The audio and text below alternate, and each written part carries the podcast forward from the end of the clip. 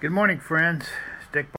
Uh, today I want to talk probably my uh, last experience with Teresa.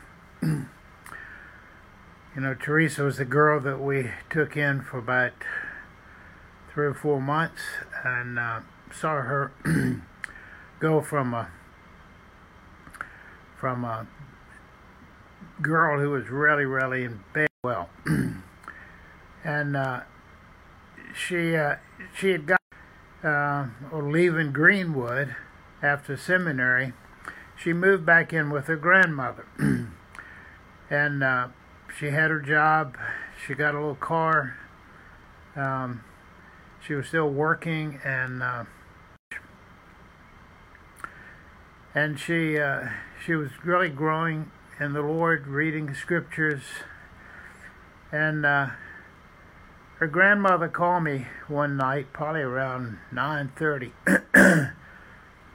and she said, uh, "Teresa's is having uh, some kind of uh, episode."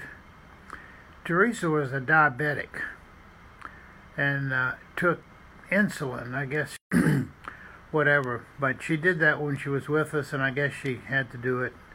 I think today a lot of people take it orally, but then she was taking shots. Anyway, her grandmother called and said she was having an episode.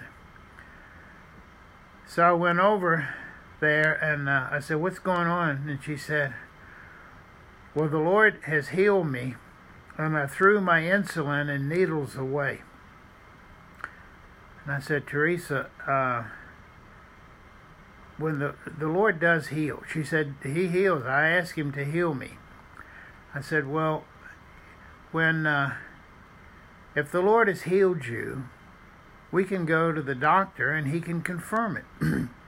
in the scriptures, um, when Jesus healed a leper in Matthew 8, after he healed him, he told him to go to the priest and show himself and uh, give a, an offering, a, a, gift that Moses had commanded uh, for a proof of his healing.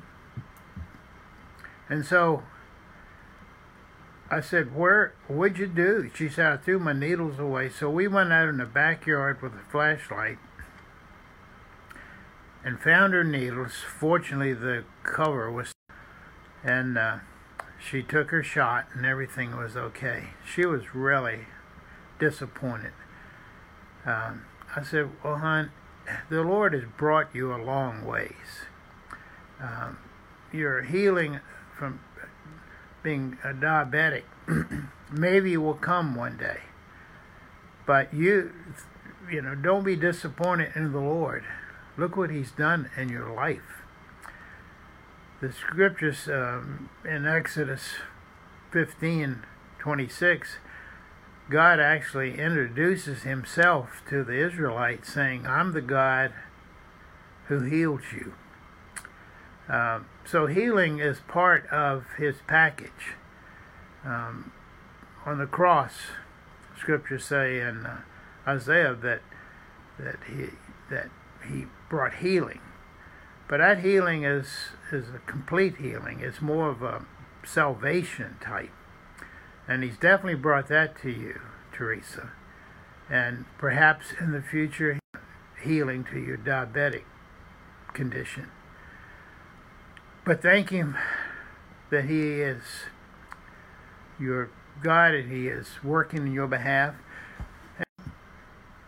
And uh, in 1 Corinthians 4, uh, 12, rather, uh, verse 9, I think, uh, one of the gifts of the Holy Spirit is the gift of healing.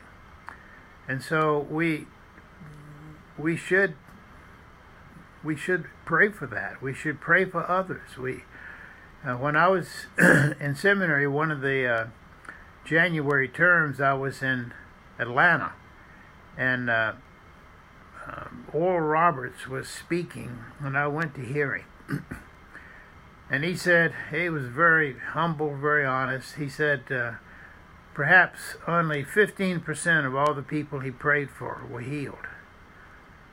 And uh, guy next to me said, that isn't much. I said, how many get healed when you pray for them? And he said, I don't even pray for him. I said, well, he's got a better record than you. Uh, we are to pray. The scriptures tell us to pray for healing. It talks about if any is sick, call for the elders of the church, have him come and anoint you with oil and pray. And so, I mean, that's that's scripture. So Teresa had every right to ask. It just doesn't always happen, and I can't explain it. Um, a few more things about Teresa. We, I think, probably before that conference to the Lord, we took it down to Lake Green, a bunch of others. Her father and two brothers came, and they kind of made fun of her, which we thought was really sad. But fortunately for her, uh, she had a wonderful grandmother who loved her, and she had gotten involved in the church, so she had support there. but one of the, and for her obviously, is about the time we were leaving Greenwood to go to Harrisonburg, uh, her four year old baby, child, who her who the father the baby's father's mother was keeping drowned in a pool in their um, community they lived in. and so it hit Teresa really hard, of course. Um, we had to leave at that time, but fortunately, she had uh, support not from her own personal family except her grandmother and her grandmother's sister. And then it was uh, hard, for, especially for Becky. But recently I found out from Teresa's grandmother's sister that Teresa continued on with the Lord. She died a few years ago, but she did live her life following Christ. I think I told you that before. In spite of all things and difficulties and lack of family support, she had the Lord and friends. That's important. You know, sometimes our, our Christian brothers and sisters are much closer to us than our family. And when you can have both, you've got everything.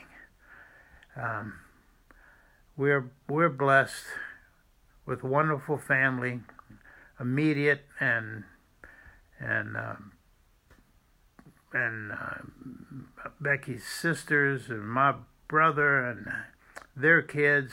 Um, but we also have uh, a myriad of what, what a blessing.